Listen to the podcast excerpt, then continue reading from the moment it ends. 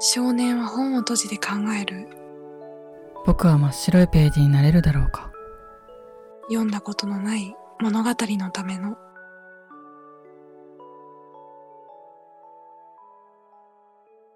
彩り綾乃ですゆうきですということで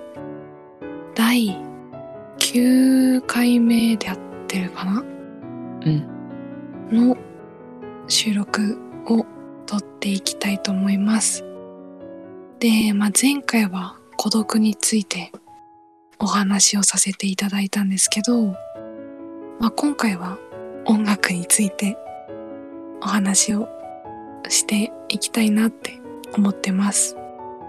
うん。まあ、音楽の中でも、まあ、好きな、まあ、アーティストであったり、具体的な曲でその中の歌詞のこととか、まあ、そういったことについて話せたらなって思ってますはいじゃあ早速何から聞けばいいかなアーティストから聞けばいいかなうんそうね好きな音楽アーティストで誰そういえば私知らないかもあ俺のうんああいや俺が好きなのアーティストから入る時もあるしなんかその曲の歌詞から入ることがあるからなんか一概にそのアーティストから入るってわけじゃないけどうんなんかアーティストとして好きな人はミセスグリーンアップルおのーあのもっくんとかあのボーカルの人とかおーあとはあのビッシュのアイナ・ジ・エンドさんとかうんあとはトリプレ a っていうグループにいたうん西島貴博さんとああとーうん日高光弘さんっていう、今はスカイハイっていう名前で曲とか出したりしてるんやけどその人たちがすごい、その人たちが作る曲も好きやしなんか、その人が語る言葉とかい人生の生き方とかも好きやなと思える人だったりするな。るほどね。そううんかな。確かになんか音楽が好きとかその曲とか好きっていうものの背景にはその人自身の生き方が好きってなんかやっぱあるよね。うん。あるね。えそのあさのうん。何あなんか今なんか言ってくれたそのアーティストになんか共通点とかあるのかなと思う。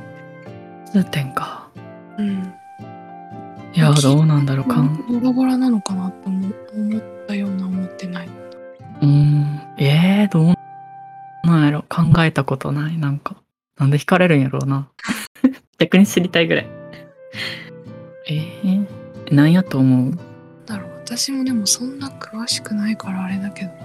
いうん。やでも、えーなんかあんま共通点って言われてパッとは出てこないね今の勇気が出してくれたものはうんん、なんかそうなんだろうな西島貴博さんとあと日高光弘さんスカイハイはうん生き方が好きっていうところから入っててでうんアイナ・ジ・エンドさんはすごい歌声が好きその声がハスそうキだよーね女性の人なんだけどすごいハスキーな声をしていて自分はすごい声っていうものに人間の声っていうものにすごい惹かれるから、まあ、曲自体も好きなんだけどもうあの人が歌う歌は全部なんか好きみたいな感じでいるあーかなそうなんだでミセスグリーンアップルはあのボーカルの人もっくんが書く、こう言葉とかにめちゃめちゃこうその時自分が置かれてる環境とか状況にすごいなんだろうな共感したり、こうなんだろう結構救われたような感じがしてそういうところでなんか、ちょっと響いてるというか好きというかっていう感じかな。だから、本当にね、なんか様々、自分が結構なんだろうな。自分が好きだって感じる要素っていっぱいあるのね。その声とか言葉とか生き方とかいろいろあるから、 なんか一つにくぐくくれないかもしれない。うん確かにそうだね、えー、そっか初めて聞いたわまあね。っていうところで、まあ、あの、詳しいところは後で話すけど、うん逆に綾乃は好きなアーティストとかあひこれはいたりするうんねゆうきももちろん知ってると は思うんですけど言わないでもわかるうん私はもう圧倒的に平手友梨奈さんですねはいまあ、入り口としては欅坂46っていうまあグループから入ってるけど、うん、うんもう、うん、手地を超えるアーティスト、これから私の中で現れるのだろうかって、そういうふうにも思ってしまうほど、も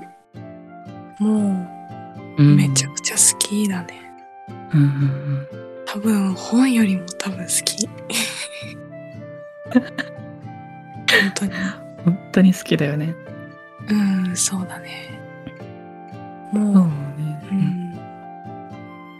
衝撃的だね、彼女の表現力には。うん表現力もそうだし、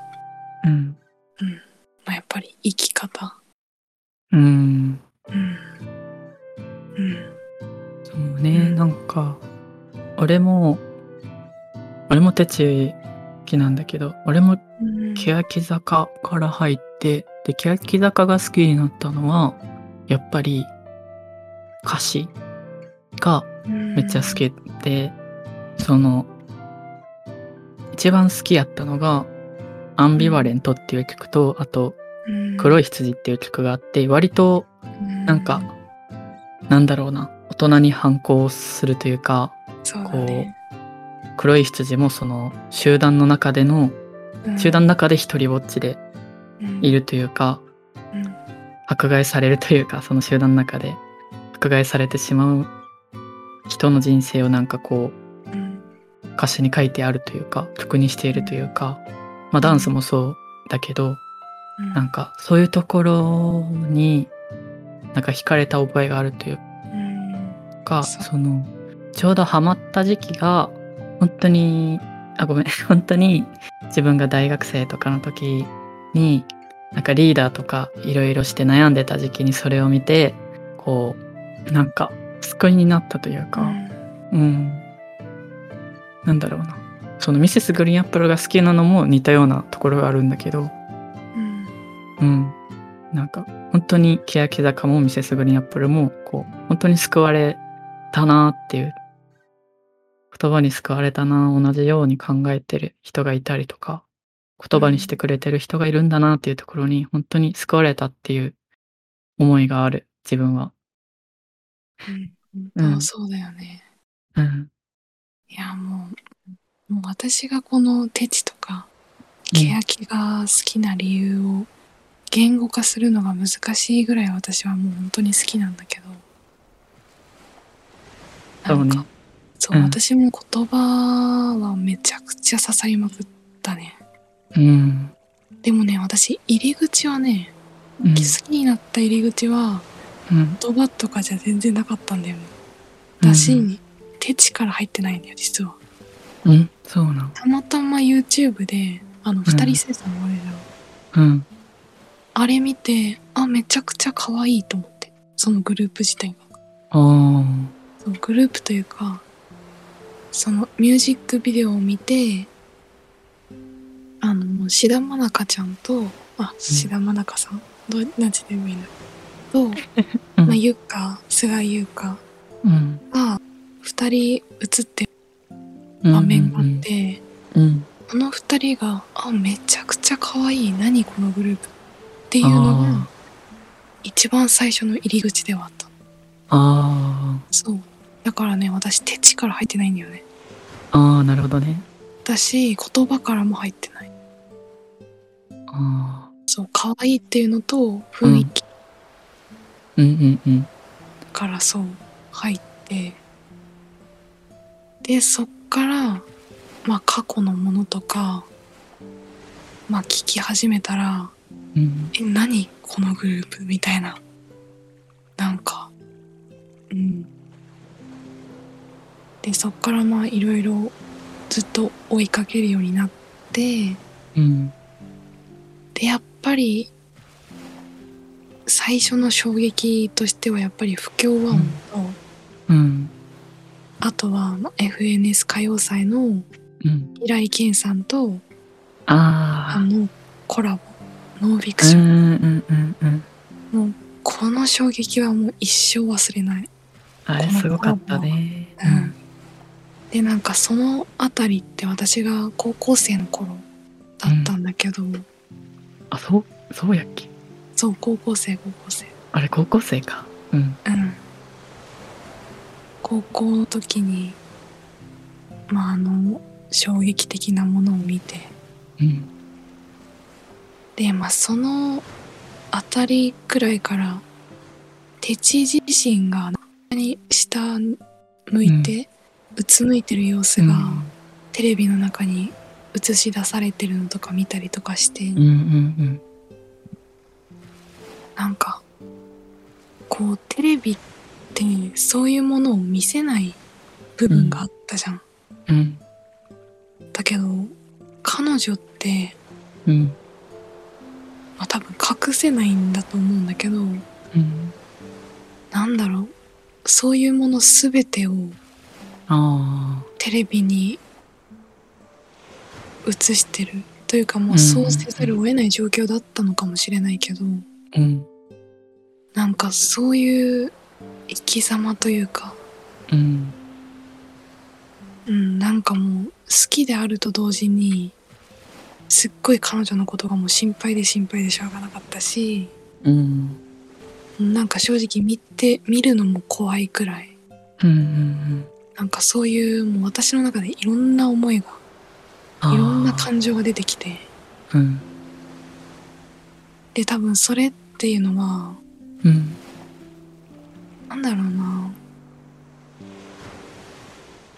その私高校の時特に高3の時だけど、うんまあ、精神状態というかうんがもうかなり下に下がってるというかうん本当にもう魂が抜けたようなうんそんな状態が状況の時があったからうんなんかそういうやっぱり自分にある部分と、うんその彼女の様子っていうのをうんなんかずっと重ねてた部部分があったし、うんだからこそのあの曲歌詞うんさっきゆきも黒い羊出してくれたけどうんあれももう私めちゃくちゃ聞いてた本当にうんなるほどなアンビバレントもそうだし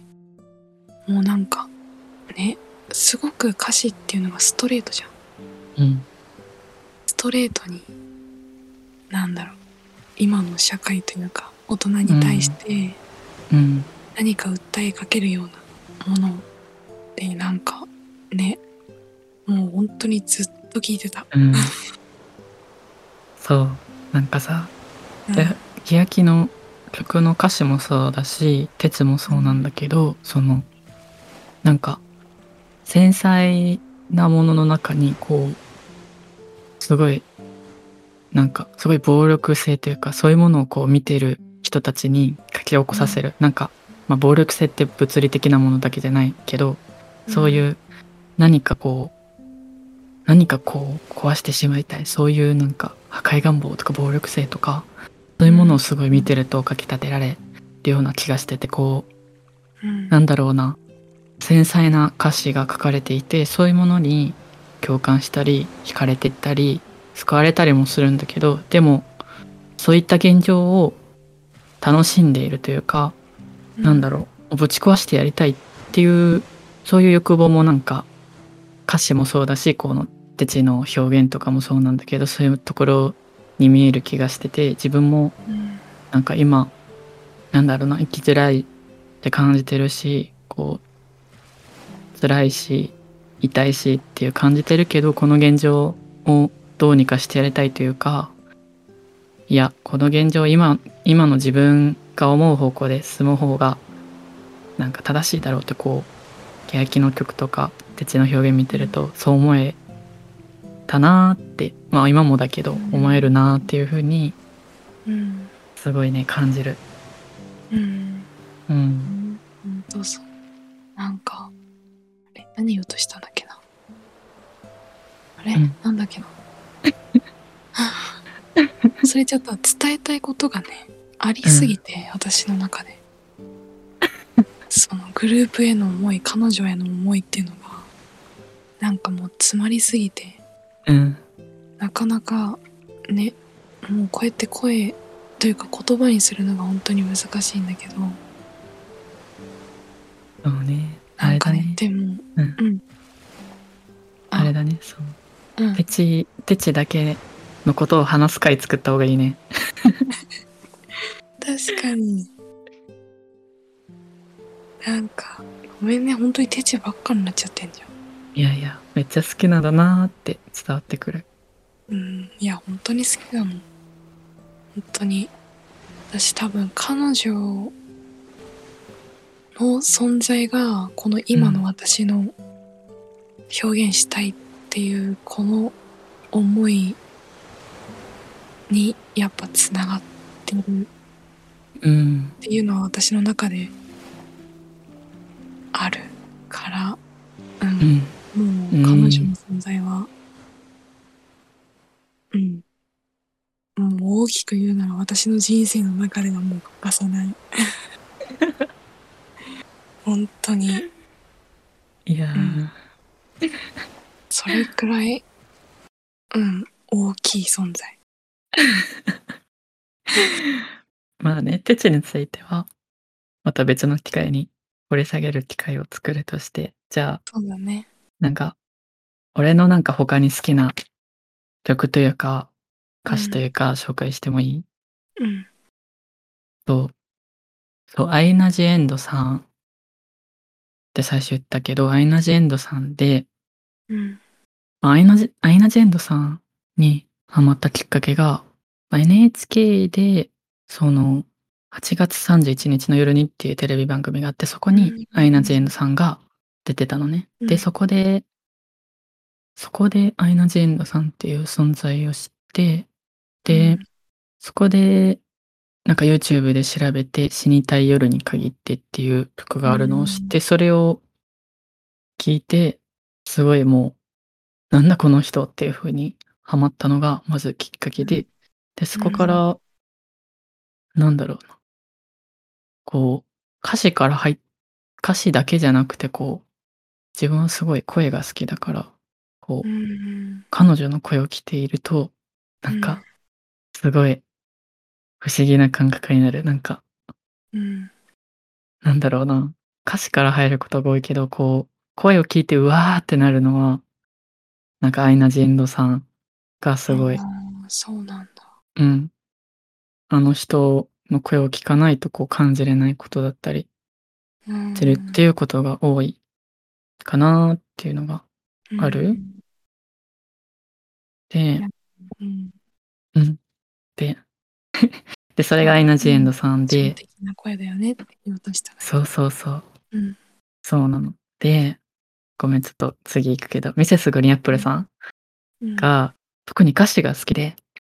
あであ、そうなんだ。結構ね、なんか、ミセスグリーンアップルさんもと大人に対しての皮肉であったりとかっていうのが多くて、で、でも、なんか、結構自分を作ってくれるような歌詞も多くって、なんか何個か紹介しようかなって思うんだけど、うん。まず、アティチュードっていう曲があって、うんそこに、歌詞読むね。うん弱い人ばっかいます。この世は弱い人ばっかいます。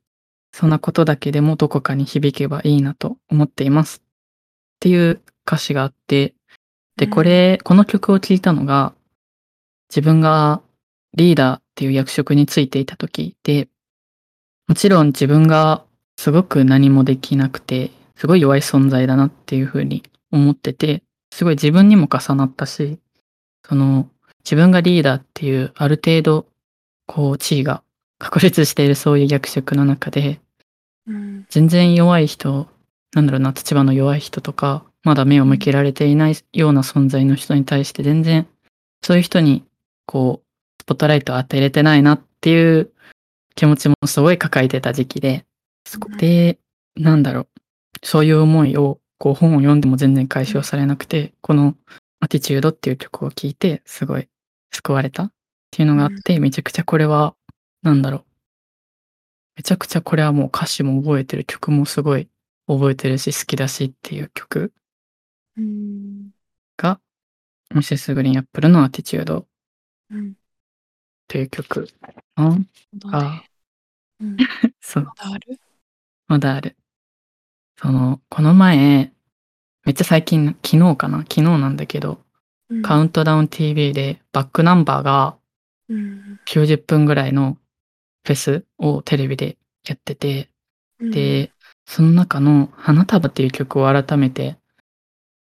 なんか聞き直してその2人のそこに出てくる2人の男女の関係がすごくいいなって思ったのね。で結構その会話みたいな感じで、あの曲の歌詞が繰り広げられててうんまあちょっと一回一回読みます。うん最後は私が振られると思うな。うん、どうかな。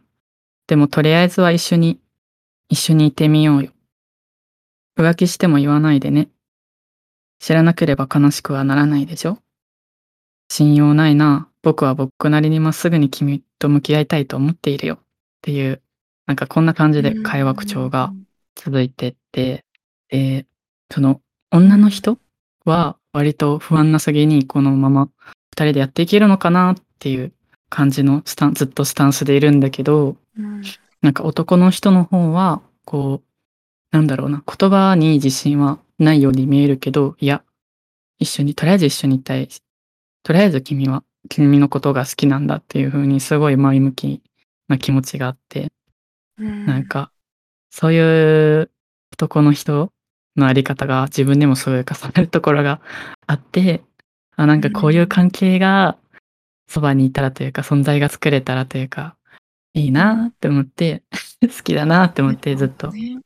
き直してるっていう感じ。そっかはい。だだから、この3つ。うん。なんだろう寄り添ってくれるような感じだねうん。そうね。うんなんか勇気らしいなって思った。俺らしいの。うん、うん、なんか、うん、すごくそれはもう今の聞いてね。その3つかなそのミセスグリーンアップルのアティチュードと、うん、ちゃうわ、3つ。アイナ・ジ・エンドとうん、アティチュードとミセス・グリーンアップルのアティチュードと3つ目がバックナンバーの「花束」っていう曲うん、をどうしても紹介したかった。なんか全部優しい、優しい。優しさを感じ る。今の歌詞を聞いてね。すごいあれなんだね。曲の歌詞とか好きな歌とか言うだけで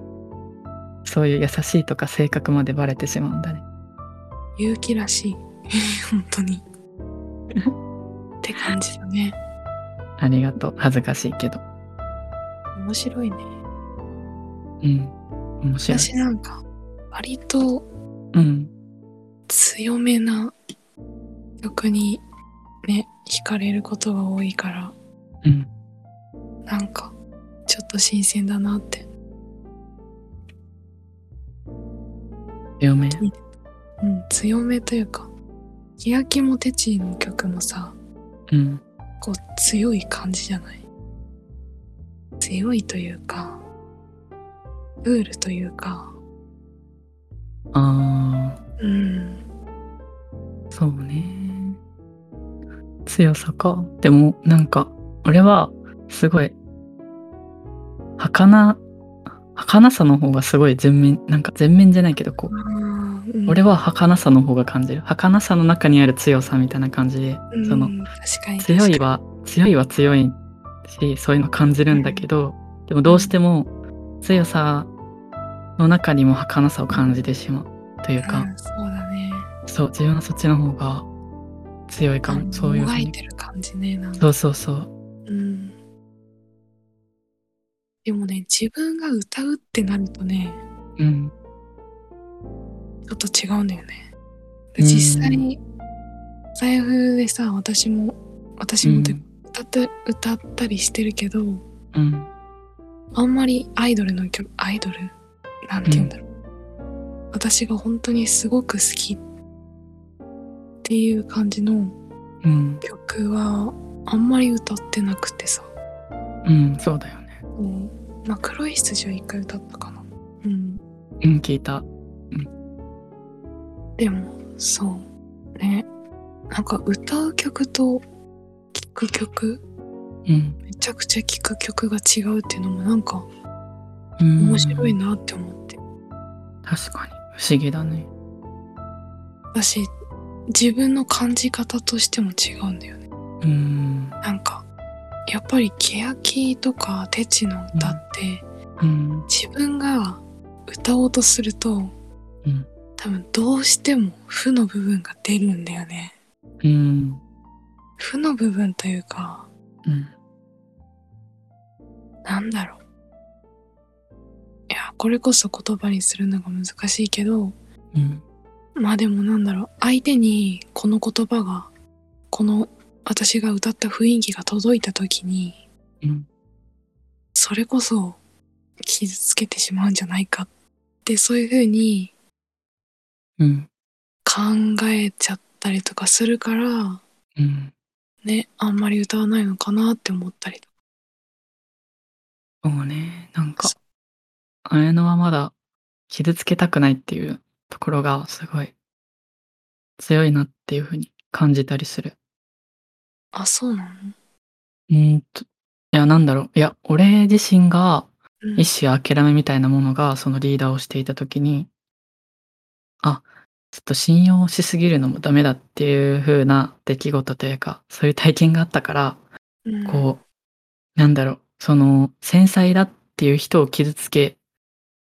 るのはもちろん嫌だし、まあ、自分も傷つきやすいから嫌だなとは思うんだけど、でも、なんだろうな。他の人も俺のことを知らず知らずのうちに傷つけていることあるし、それは、なんか俺もそうであって、傷つけてしまうってことはどうしても、こう、逃れられなくて、なんか、うーん、それって傷つけたくないって思っても、その、どうし、なんだろうな、それは逃れることができないというか、うんなんだろう、一種、そういう諦めがあるというか、 あるから、うんなんだろう、そこに対しての恐れは、自分はそこまであんまないのかなって思ってる。あそう。から、あのの、そのまだ怖いって思ってるというか、人を傷つけることが。うんっていうふうに感じたかも。うんなるほどねうん。ね、歌い終わったね、自分の心の持ちようも違うんだよね、全然。うん。なんか。うん。いや、ちょっと、ケヤキとかテチの会はまた別の時に話 すわ。うん。そうか。心の持ちようか。それか、なんか、あや、なんだろうな。俺も、綾乃もそうだけど、こう、自分の声に合った曲とかもあるだろうし、こう、うん、そうだね。自分で歌って聞き直して、こう、なんだろうな。俺、自分、俺が歌う曲は、うん、自分で歌って自分で酔える曲、酔える曲、その曲に浸れる曲を選んでるから、あなんかそれは、うん、わかるかも。なんかどうしてうも自分の声で、こう、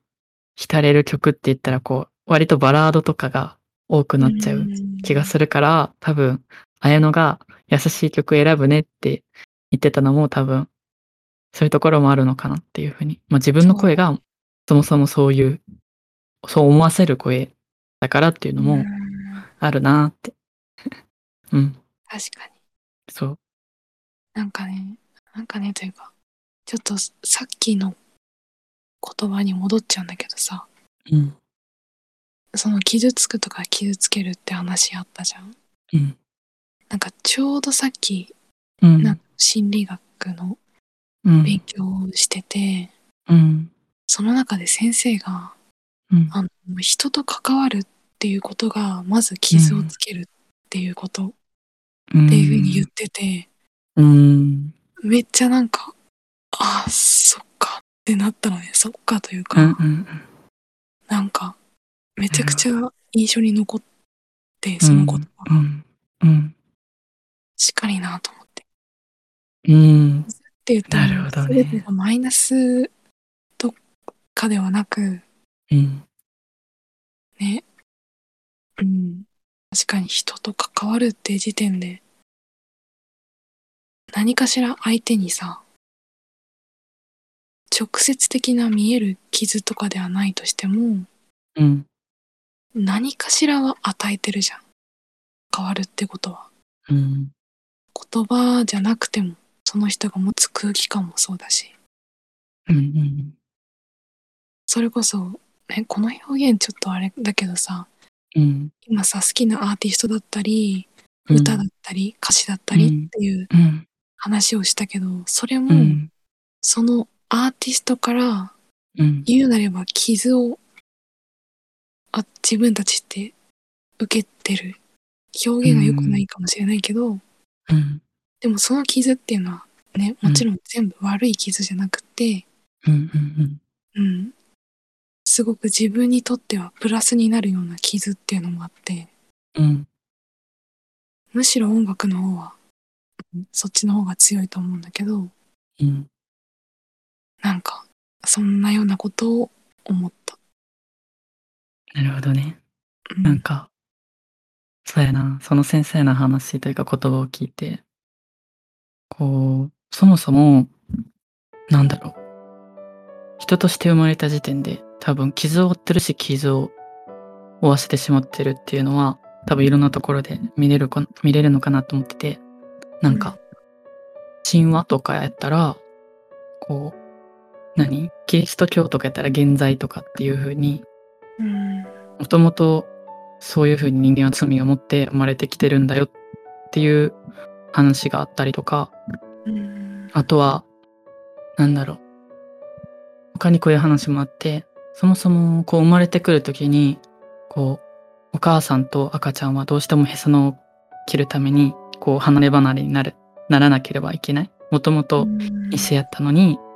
へその緒を切って離れ離れにならなければいけないっていうところで、こう、こうなんだろうな、別れてしまう。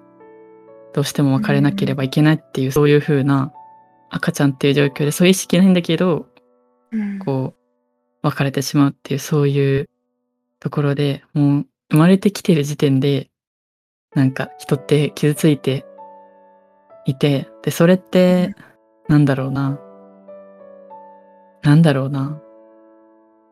そういうところってこう無意識にそういう風に痛みはあるけど、意識的うにこう感じたり気づいたりすることってすごい難しいものだとうん思ってるから、うんなんだろうな。そういう話を聞いたら、うん。やっぱ曲とか聞くことってそういう、そうそうそう、無意識の中に隠れてたり、こう、うん気づけなかった自分の傷とかをこう痛いっていう風に感じさせてくれるような、まあ、痛いだけじゃないと思うけどうんそういう感情を掘り起こしてくれるものなんじゃないかなというか、そうだね。うん、す確かにごい思うかな。うんいやなんかまさか音楽の話からこういう話につながるとは思ってなかったけどなるいやーほどあれだね確かにうんあれだね俺が神話とか心理学とかが好きだからそこにつなげちゃった。そうねうさんっきの心理学の私、話を私も持ってきちゃったからねそううん話話せたうん話せたうんそうね、またなんか音楽の話をなんかできそうな気がするからうんまたね話してもいいかもうん別の回で今度は綾乃の鉄の話をずっと俺がインタビューしまくるっていう回にするあかそれは嬉しいですねはい。うん。じゃあまた別の機会で、私のケアキ愛と手チ愛は語るということにして、うん。今回はね、まあ、結構いろんな話したような気がするけど、うん。まあ、アーティストであったり歌詞であったりでそれをまた心理に結びつけてみたいなそういったお話をさせていただきました今日も最後まで聞いてくださった方ありがとうございましたあ